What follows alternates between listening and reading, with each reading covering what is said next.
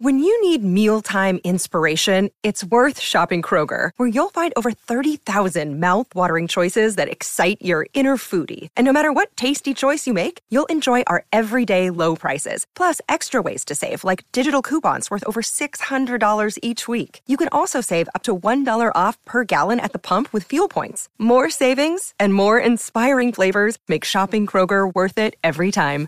Kroger, fresh for everyone. Fuel restrictions apply.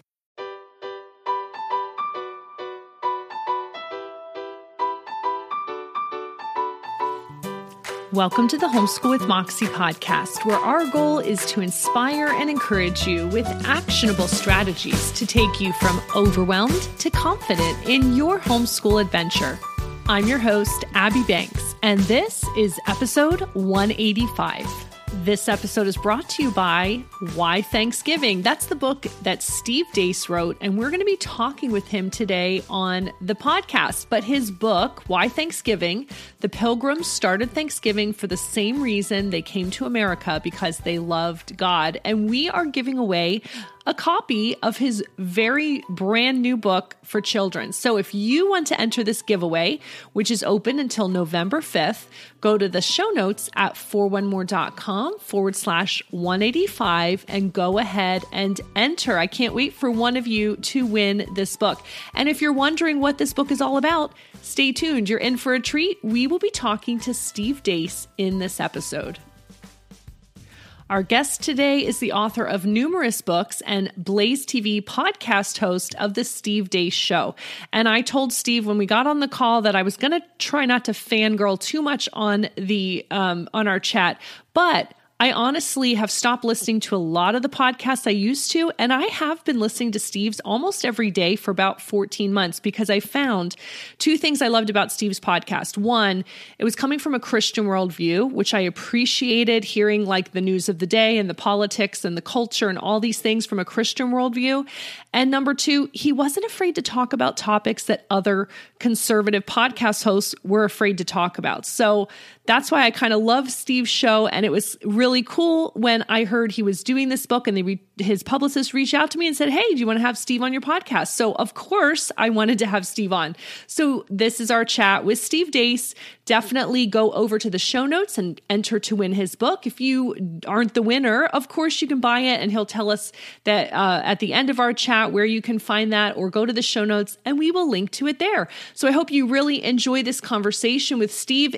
You know, this is a children's book, but our conversation is not surface level. He is such a like a deep thinker, it's interesting. I can say, Hey, so who are the pilgrims? Tell me about the pilgrims. And I mean, he goes into so much depth that, you know, you probably didn't know. And he surprised me with some of the things he told me too. So this is a pretty cool conversation. I hope you enjoy it. Here's my conversation with Steve Deace.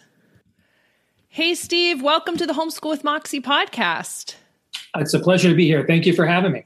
Yes. Before we jump into your book, which we definitely will be talking about, I'd love it if you could just give us a peek into who you are. And especially, I was thinking about your. You have a powerful testimony and a pro life story that I think my listeners would love to just get a glimpse into. So, could you just tell us kind of a little bit about that? Sure. Um, my mom got uh, pregnant with uh, when she was a uh, freshman in high school uh, with her boyfriend, who was a senior uh, she found out she was pregnant over Christmas break in uh, 1972. And then a few weeks later, of course, is Roe versus Wade. And um, she has a decision uh, to make that wasn't on the table previously towards the end of her first trimester. And she thought long and hard about having an abortion. She grew up uh, poor uh, here in Des Moines, kind of the white trash, what was considered the white trash side of town. It was called the South Side Bottoms back in those days. Her mom was twice divorced with five kids from two different dads, so two different husbands. So, I mean, it was very poor. And uh, in the end, she just decided she could not go through with it. So, at the ripe old age of 15, on July 28, 1973, uh, she had me. And, you know, she would say now, 49 years later, I'm the best mistake she ever made. Now, it was not easy. We were uh, on, I remember as a kid being on food stamps and welfare and ADC and uh, government, uh, you know, cheese, which isn't that bad actually. Uh, I remember eating school reduced lunches and stuff like that. Uh, she married my stepdad, where I got my last name, and uh, he had a lot of demons and a lot of issues, and and so I don't want to make it seem like, oh yeah, I mean, this was a you know, uh, this was a Hallmark movie, and it was great being a 15 year old mom, and no, I mean, it was very difficult, and uh, and I'm sure there were plenty of times when she was growing, when I was growing up, and she was too. That did I do the right thing? Should I give them up for adoption? But you don't have the benefit of the long term view, right? And um, and now you know she couldn't contemplate having made any other decision, you know, and it, and it's not just my on my mom. On my wife's side. We all this so called exceptions, rape, incest, life of the mother all those kids are names in our family. Um, you know uh, and so it, it, beyond our own biblical convictions it's really it's a personal issue to us to us. Uh, that's been passed down to our own children. Our oldest actually just did a, a massive uh, supply drive for uh, the agape pregnancy center here in town just this last weekend you know because our kids understand that without the the choices of life that their grandparents made and other family members made, they wouldn't be here today either. So, yeah, that's that's so. I mean, that's just that's endemic to our DNA, uh, really, as a family. I love it. Thanks for taking the time to share that. That is, I, I just, I think that's a great story. We have adoption in our family. Our youngest is adopted. So same with us. It's like, it's a personal, it has a name and a face, you know, mm-hmm. it's not just a, a theory. So mm-hmm. that's awesome. So let's talk about your book. Why Thanksgiving? The pilgrims started Thanksgiving for the same reason they came to America because they loved God. I heard you say this was the hardest book you ever wrote. Why did you want to write it? I didn't know that I wanted to, uh, actually uh, my after Rush passed away last year, Rush Limbaugh, and he had uh, a lot of success with his uh, Rush Revere American history books for kids because he had a lot of success with like everything he did. My publisher came to me and said, "You know, there's a lot of room in this space. Are you interested in trying it?" And I'm like, I, I, "It's way out of my comfort zone." You know, I mean, I'm just, uh, I'm not really sure what to do. Um, but I'll tell you what, I'll consider it if we can make it America's Christian heritage. Otherwise, why would I try to redo what people like Russian uh, and others have already done well? I, I mean, I, I, how could I do better? So, is there a is there a is there a niche here that has not been tried in the mainstream, even on the right? And to me, it was America's Christian heritage. And so they came back to me and said, "All right, we're we're curious. What would be the the first book if we did a series on this that would kind of be the pilot book. And i just without even thinking about it just kind of responded back instantly well i mean if we're going to talk about america's christian heritage you start at the beginning of america's christian heritage. You start with the pilgrims. And so what if we did a whole series of children's books on america's christian heritage but it answered why? You know why do we have these traditions? Why do we have these customs and her- where's this heritage and these in this legacy come from and so let's start with really the beginning. If Christopher Columbus, uh, you know, discovered North America, Puritans really discovered America. You know, the, the, the social compact of the Mayflower Compact was influential, you know, immensely influential in the founding documents of our country, you know, over a century later. And so they liked the idea, but then, and they had an award winning illustrator who had done Clarence Thomas's children's biography about a year prior.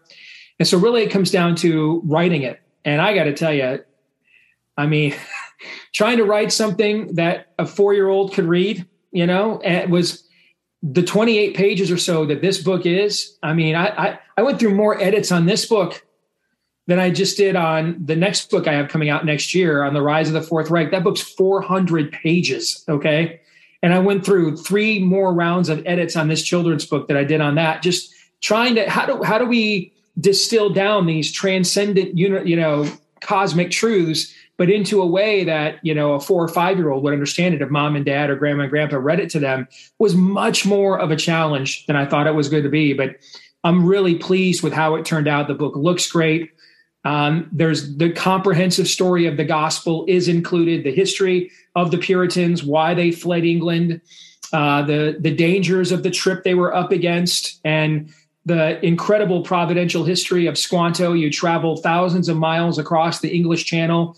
You you you don't end up settling actually at where you originally tended to, um, and you just happen to run into an, an indigenous native who knows your language because he had been saved from the slave trade by Christians in another part of the world. I mean, the odds of just finding that needle in the haystack are astronomical. And we, of course, know that's providence, right? And so I'm really pleased with how the book turned out.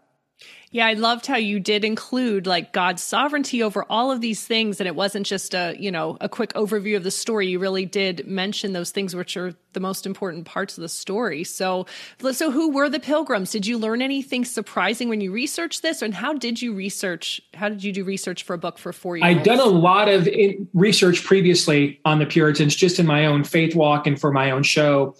Um, when my wife, uh, who's a therapist, a Christian therapist, she had to get her initial seminary degree, and uh, and one of the classes she had to take at seminary was on eschatology, and her eschatology professor was a very rabid, um, you know, left behind style premillennial dispensationalist, which is the predominant view in American Christianity. But he was also pretty cocky about it. Like I would listen to her lectures with her and and he would say stuff like i've got the same eschatology as jesus and stuff like that you know? And and so when it came time to write her final she's like i don't know what to write you know what do i do? I'm out of my comfort zone.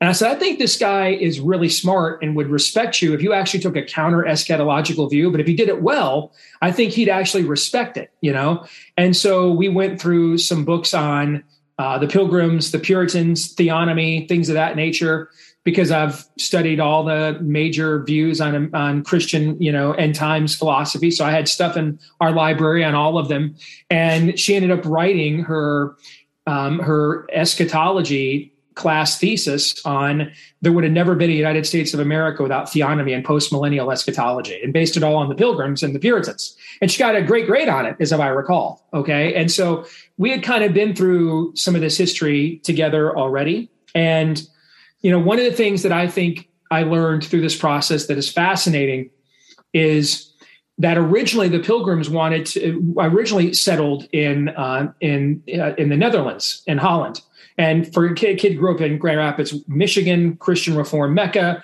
you know, and so Calvin College, Hope College. I, I was a pagan in that when I grew up in those areas, but I knew of the cultural landmarks and kind of what they stood for, but I didn't know the history, right? Mm-hmm. And so they, they, they originally settled in Holland. And in order to accept them basically as refugees, they had to promise the Dutch government that they would not evangelize the people. And as the good five point Calvinists they were, they absolutely believed in, in a limited atonement and the L and the tulip there. So they're like, well, we're not much for knocking on doors and asking you, would you know if you are you sure you go to heaven when you die anyway? So we're good with that. All right. And so they moved in. And the funny thing happened though, even though they largely kept to themselves, they were they were living counterculturally. Uh, you know, they were living out Calvin's notion of a city within a city, and his his form of evangelism. The idea of living counterculturally, living the kingdom of God, and having that in you know uh, influence the culture around you. And so after living this way for a while, the women were like, "Hey, man, your husband isn't a drunk, cares for all, takes care of all the crops, make sure your children mind and respect you. What's going on there?" And the husbands were like, "Dude, you got like 17 kids, so I know your wife's going to bed with you at night. What's going on there?" Okay, and and and so the, the rest of the community was like, "We want to live the way you guys live. So where'd this come from?" And so as time went on, when they felt the call to try to go back to England and engage the Church of England again that same Dutch government that made them promise not to evangelize in order to, to, to come there, they had so successfully evangelized the community from the inside out that same Dutch government begged them to stay, even offered them their own colony and said, "We'll give you, we'll kick out, you know, one of the indigenous peoples in the East Indies here, and we'll give you your own colony. Go and move there. We don't want to lose you guys." And it just it made me wonder today how many of our churches, if they called the, the city or the county and they said, you know what, pour one out, we're, we're out of here, we're done. You know, we're going to do something else. And would the city and county say, you guys are the best citizens we have? You're the best. I mean, you, you, you're the ones that you pay your taxes, you're law abiding. you do good works, your kids are respectful in the community. Would, would, would they look at it like that, or would they get on the, the phone to the zoning board and say, "Hey, man, rezone that property. That's worth a lot of money." Stat, right? Made me think a lot about that as I was putting this together and learning that history. Oh, that's really good. That's um, that's really convicting.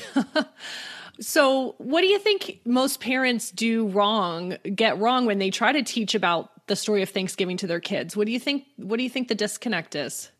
I think a lot of this history is just missing. I mean, I, so I'm 49. I don't know how old you all, how old you are, but I remember when I was growing up. It's the see. I knew a lot of this history, even though I didn't know the, the theological history behind the Pilgrims and the Puritans. Because when I was growing up, it's the it, the, the the the Charlie Brown Thanksgiving special was an hour long.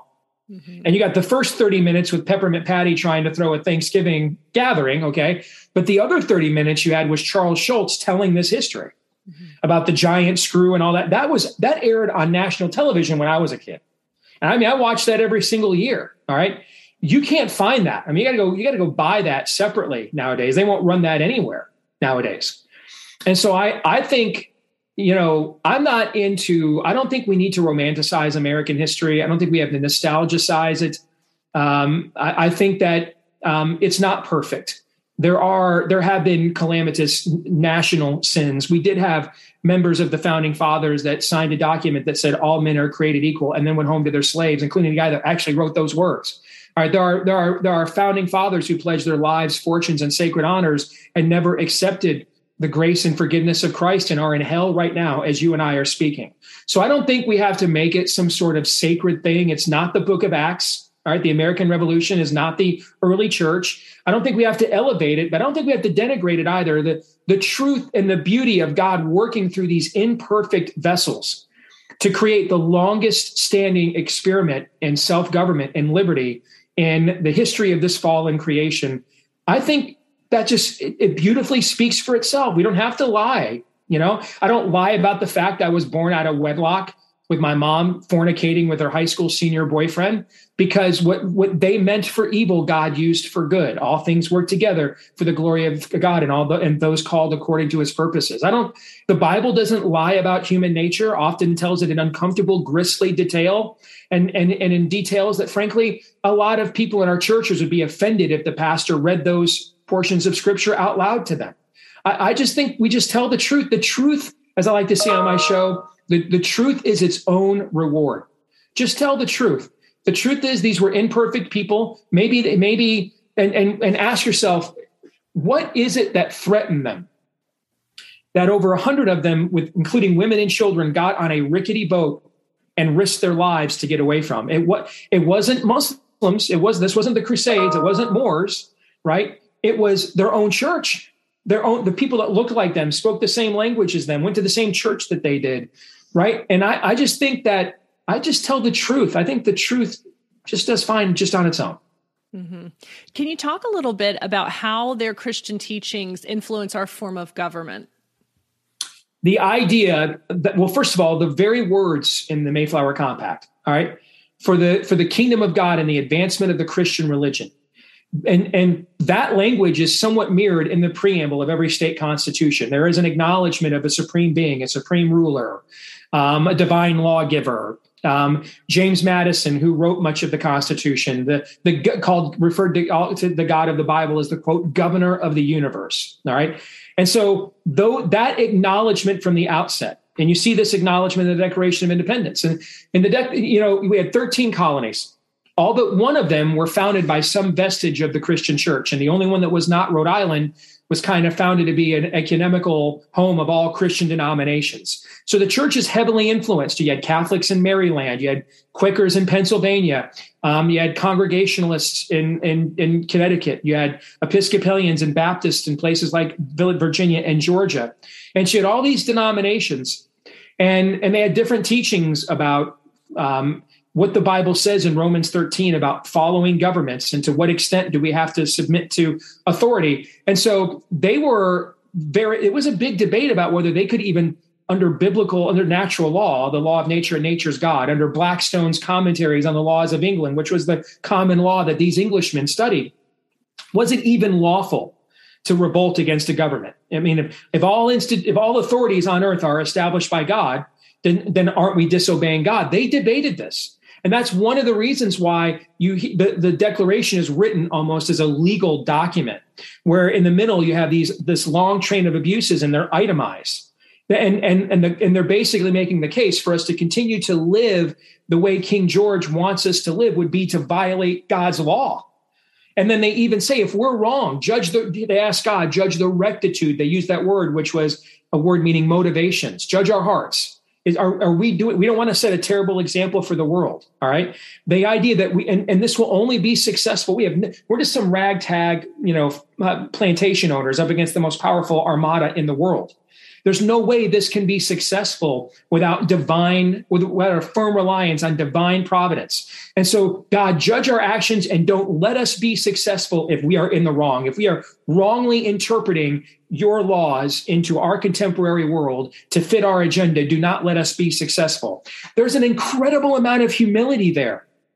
And, and I think that that begins with the with what the with the with the pilgrims you know forged with the compact there in the Massachusetts Bay Colony. So I've heard you say before the people are the problem. I'm wondering if that also means that we're part of the solution to what's wrong in our country Absolutely. today. And do Absolutely. you look do you see this book as part of your helping equip parents to, you know, teach the next generation what the correct story? Correct. I think that the answers to the problems of the present and the future are often found in the past. There is nothing new under the sun, just new people under the sun that haven't seen or heard about this yet. Mm-hmm. History doesn't just repeat, it also rhymes. And, and it's because there's the constant is us. The constant is human nature and the degree to which it is fallen.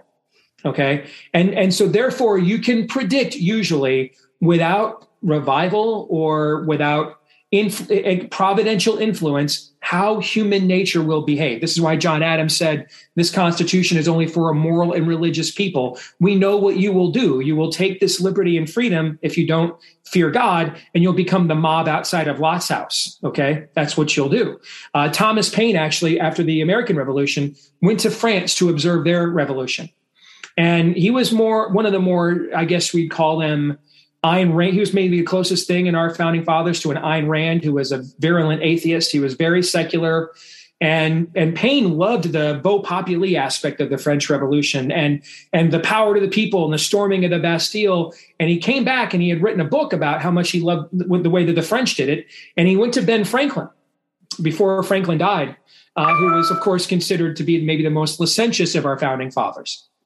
And so he thought for sure Franklin would endorse a power to the people, vox populi revolution. And Franklin was like, don't ever publish this book or ever see it, let it see the light of day. This is a terrible idea. And look what look what happened after they stormed the Bastille. They they tore down the, the Cathedral of Notre Dame. They got rid of the Virgin Mary and put in the Goddess of Reason. They brought out the guillotine and started executing people. In other words, they weren't much different than the people they overthrew. Okay. They really just shifted the power dynamic from one group to another. We're not trying to do that here. We're trying to reset the course of human history when in the course of human events. And so I, I think um, a, a, rightly divided understanding of our history, not overly romanticizing it. It's not. It's it's supernatural in its success, but it but it's not in its it's not revelation. If that makes sense. Mm-hmm. Okay meaning that you know without a united states of america god's eternal plan changes not at all one one way or the other. We're not israel okay? So with with that in mind though i think resetting that history and learning from it and teaching it uh, sister, they didn't get all that history out of the government schools because it fit their their left wing agenda. You know what I'm saying? They didn't they didn't erase all that stuff because it was going to help them brainwash your kids. They took it out because it was going to stop them from brainwashing your kids. So then it would behoove us to want to put it back in. Mm-hmm. And this is why many of my listeners, myself included, homeschool because we want to be able to control that, you know, what are they learning? So, can you maybe give us some other resources that you recommend for parents in today's climate? And there are so much curriculum now compared to when we first started, there was a ton. But the, here's the, here's here's two things that I think would be very helpful. Uh, one was done about 10 years ago uh, called the Truth Project. Um, I would highly recommend that. I'll give you three: the Truth Project and and uh, Josh McDowell, uh, you know, one of the great evangelists of the last century. Uh, he did a book called Beyond Belief to Conviction. Beyond Belief to Conviction, specifically to challenge young people and their worldview. And then, if you're looking for something to do as a family or within a small group, there's a fantastic video curriculum uh, called That the World May Know. And a lot of it is shot on site um, and the pastor who over who oversees this takes you to not the touristy places in the Holy Land, but the actual places where a lot of this stuff was to have occurred. And and there's a lot of great lessons and life applications for the world in which we live in. That uh, and it's just exceedingly well done. I'd highly recommend that too. Great. So, what what would you say is the biggest takeaway from Why Thanksgiving? That ultimately without recognition of God and reverence, not just recognition, but reverence for Him, there would not have been in America. There will not be in America, and there is no future hope for America. I love this line as we wrap up. I think this is a great line for homeschool moms too. You said, Their trip on the Mayflower taught us that God is faithful if we have the courage to do what He asks us to do. And many homeschool moms I talk to don't feel equipped to step out in faith and bring the kids home, even though they know that's what God's calling them to do. But we know God is faithful. So as we wrap up, what kind of encouragement can you give the homeschool moms listening today who, yeah, it's tough raising kids in this environment? It's tough you know, mm-hmm. sacrificing mm-hmm. to bring them home. How would you encourage those homeschool moms? I'm a kid born to a 15 year old mom. There is no rational explanation. I mean, I have been fired from multiple jobs. I have made terrible decisions. I have had meltdowns. I dropped out of college just because I got bored. I mean, I, I don't, I'm not qualified to do what I do. There is only one explanation for how I got to where I am at. And and if I get anything right, whenever I get anything right, it is just because I just bet on God every time. Uh, I, I, I bet on the most powerful and only undefeated being in the universe, and that's where that's where my confidence comes from. My my I I mean, a year ago, the idea of writing a children's book, I'd have, I'd have laughed.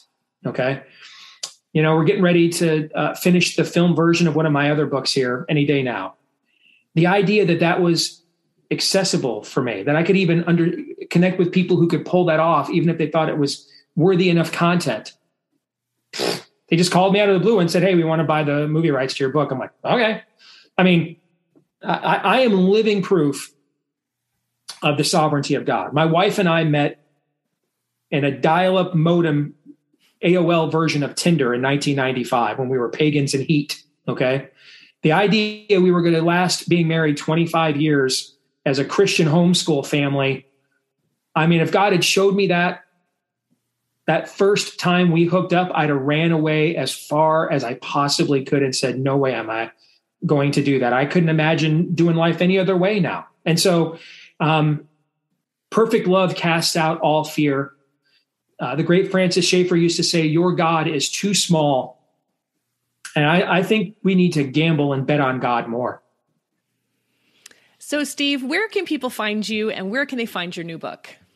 Uh, the new book will be out uh, here in just a couple of weeks. You, we're doing pre-orders right now at Amazon.com, and I know, I know, no one wants to give them any more money. Unfortunately, 84% of all books sold in America every day are from Amazon. It's almost impossible to do this without them. So, forgive me. Um, trust me, as an author, their their their profit splits with you are not generous. I'd love to have another option. They know they're a monopoly and they act like it. okay, so uh, but it's available for pre-order right now if you want to get it. And uh, the best place to find me is just to go to uh, blazetv.com slash my last name Deace. blazetv.com slash Deace. Steve, it was great talking to you. Thanks for joining me today. You bet. Thanks for having me. I hope you enjoyed this conversation I had with Steve Deace. Be sure to head on over to the show notes at 41more.com forward slash 185 and enter to win his new book, Why Thanksgiving. Thanks for joining us today. And in the meantime, happy homeschooling